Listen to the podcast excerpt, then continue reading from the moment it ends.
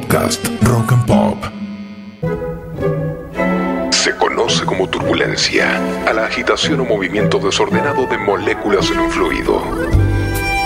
Las historias de amor y desamor que atraviesan al rock y su génesis también fluyen entre las canciones que no nos cantaron. Amores turbulentos.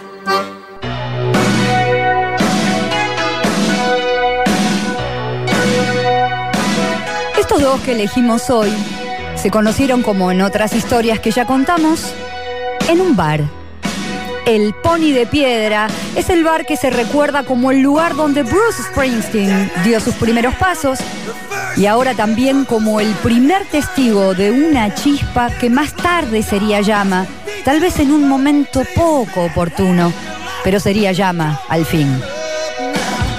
Patricia Alpha nació en Deal y Bruce en Freehold, ambos en New Jersey, o sea, eran vecinos reales de pueblos contiguos, algo así como la distancia entre Villa Gesell y Pinamar que pueden hacer en bicicleta todos aquellos que son valientes. Pero si creemos que esta historia, que ya tiene más de 30 años, es un lindo paseo en dos ruedas, entonces se te pinchó una. Bruce para aquellos ochentas, ya se afianzaba con la E Street Band, banda que lo apodó The Boss, y para la cual Patty C. Alpha intentó desesperadamente ingresar. El temita es que Patty todavía iba a la escuela y entonces el jefe la rechazó por ser menor. En este cuento, no es detalle suelto mencionar que Patty era fan de Bruce y su música desde que era una colegiala. Bruce siguió su inexorable camino al éxito y para mayo de 1985 se estaba casando con Julian Phillips, una Julian que con escasos 24 años ya ganaba 2 mil dólares por día por dejarse sacar fotos de alta costura.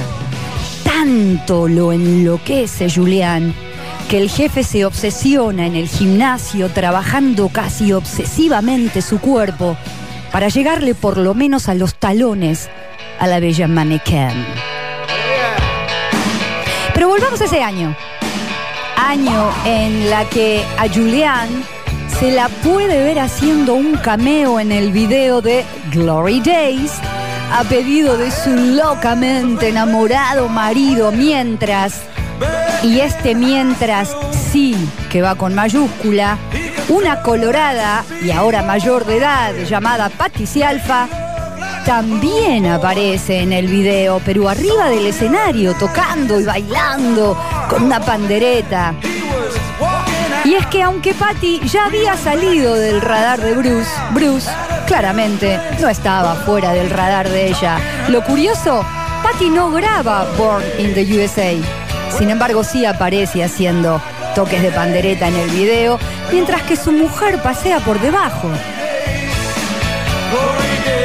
Para 1988, Patty ahora sí era parte de la E Street Band y durante la gira de Channel of Love, que lo llevó de paseo por Europa, Patty no parece recordar que Bruce está casado y Bruce parece olvidar que Patty es la corista que quiere entrarle desde antes de terminar la escuela. Patty es dureza y templanza dentro de un, un alma cálida y tierna, contó él en una nota y dio inicio al coqueteo. Para el cierre de la gira, Bruce admite que se portó mal y que le encantó. Tal fue el enrosque que para otoño del 89, Bruce ya había disuelto a la E Street Band y se había ido a vivir con Patty a California. En los 90 tiene su primer hijo, en el 91 su segundo, en el 94 su tercero y en el medio de esta tarea tan creacionista, más precisamente en el 91 hacen los trámites de amor culminante y terminan en un matrimonio legal. Para 1995 Bruce ya había sacado dos discos solistas, pero sus fans aún no le perdonaban la ruptura de la banda, así que para congraciarse con todos y con ninguno, The Boss eligió un Great Hits para sacar canciones de la E Street Band. Pero esperen, 1995, ¿y Julián? Bueno, Julián se rajó mucho antes, harta de sufrir o sentirse ninguneada. Cuando se separó, cerró las puertas y las ventanas a cal y a canto para que ninguno de nosotros, los molestos periodistas, pueda mencionarla nunca jamás. Y acá termina para nosotros su historia. ¿Y la turbulencia? Bueno, Esperen, porque resultó que el jefe, ese mismo que se entrenaba constantemente, que era un hombre de familia y que supo ser la cara en más de una oportunidad en movilizaciones humanitarias y festivales, benéficos alrededor del mundo, terminó siendo tan oscuro como el más cobarde. Y hubo que esperar a lo largo del tiempo para que Bruce, hijo de un padre violento, admita en su autobiografía ser exactamente como su papá, en público era un pituco como pocos, pero en privado a Bruce le seducía la violencia y los malos tratos que sistemáticamente le imprimía a sus seres más queridos y entre ellos, obvio también a Patty.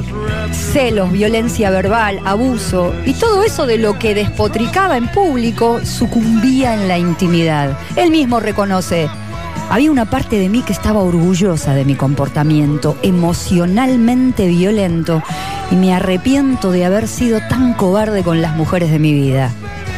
Esto se puede leer en su autobiografía Born to Run, o en este caso, Nacido para rajarme cuando la responsabilidad del amor aprieta y el abrazo con el tenedor está ausente.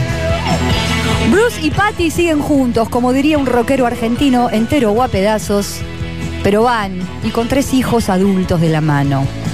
Bruce reconoce ahora de grande que Patty supo ver a través de él y a pesar de ello, se quedó a su lado.